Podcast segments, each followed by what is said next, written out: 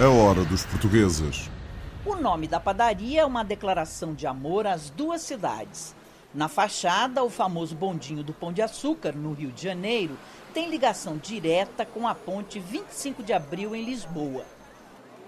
Quem passa e vê o enorme letreiro não tem dúvidas que pertence a um português. Seu Antônio Barbosa, que está por cá há mais de 70 anos, conta que chegou sem eira nem beira como diziam os antigos, para identificar uma pessoa sem posses. Hoje é um próspero comerciante. Aqui eu fiz a vida, realizei tudo que eu queria até hoje. Então eu me sinto um homem feliz, só, mais nada. A padaria tem muito a ver com isso, né? Sim, padaria tem a ver tudo, não é a ver, né? tem tudo a ver. Tudo a ver mesmo é a variedade de delícias lusitanas como pastel de Belém, pão de ló, rosca de Santa Clara, doces e assados. E os fregueses esperam na fila para poder tomar o pequeno almoço nas mesas da calçada. A esquina, no charmoso bairro Leblon, fica lotada. Muito bom, né? Um ambiente legal, é fresquinho, é na rua, é uma delícia. Parada obrigatória. Saiu do treino, vem aqui, come, toma um suquinho e depois vai pra praia. Dá um abraço no amigo e. Isso, e aproveitar também para tomar um cafezinho.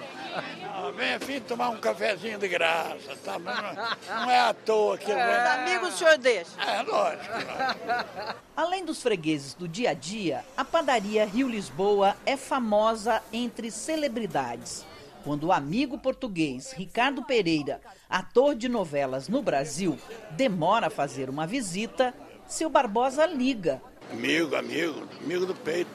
O famoso autor de novelas brasileiras Manuel Carlos, um apaixonado pelo Rio de Janeiro e o bairro do Leblon, também é freguês. Ele já incluiu a Rio Lisboa em uma de suas histórias e a padaria até já foi reconstruída em estúdio. Exatamente, na novela, é a padaria igualzinha. E o que o senhor achou de ver a padaria montada no estúdio? Ah, maravilha, maravilha, maravilha, bonita, maravilha para a padaria foi muito bom. E de amigos famosos, seu Barbosa entende mesmo e sente saudades. O maestro Tom Jobim morava no bairro vizinho, Ipanema, mas nunca deixava de passar na Rio Lisboa para um abraço e um café. Tom Jobim era o seguinte, ele saltava no, no aeroporto. Chegava? Chegava no aeroporto de viagem, vinha direto aqui tomar café, não ia para casa dele vinha aqui tomar café, depois aqui ele ia para casa. A padaria Rio Lisboa está ao lado do espaço gourmet Talho Capixaba. Foi seu Barbosa quem convenceu o vizinho, que também é português, a vender carnes nobres, para lembrar dos tempos em que era açougueiro, e aprendeu a tirar uma peça de picanha. Diz ele que há muita gente a comprar carne dura nos açougues, ou seja, gato por lebre. A picanha, o máximo que a picanha pode ter é um quilo. E como é que tem tanta picanha, tanta picanha?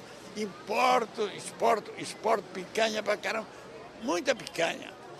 Eu acho que isso aí é mais ou menos fabricado, sabe? Entre as picanhas do vizinho, cafezinhos, pão na chapa, muita prosa e bom humor, a Rio Lisboa é o ponto de encontro dos amigos que todos os finais de semana reúnem-se para um pequeno almoço cheio de bossa nova e muitas saudades. Vamos de Jobim, Antônio Carlos Jobim, maestro soberano. O que, que você vai tocar? Vou tocar a, Chega de Saudade.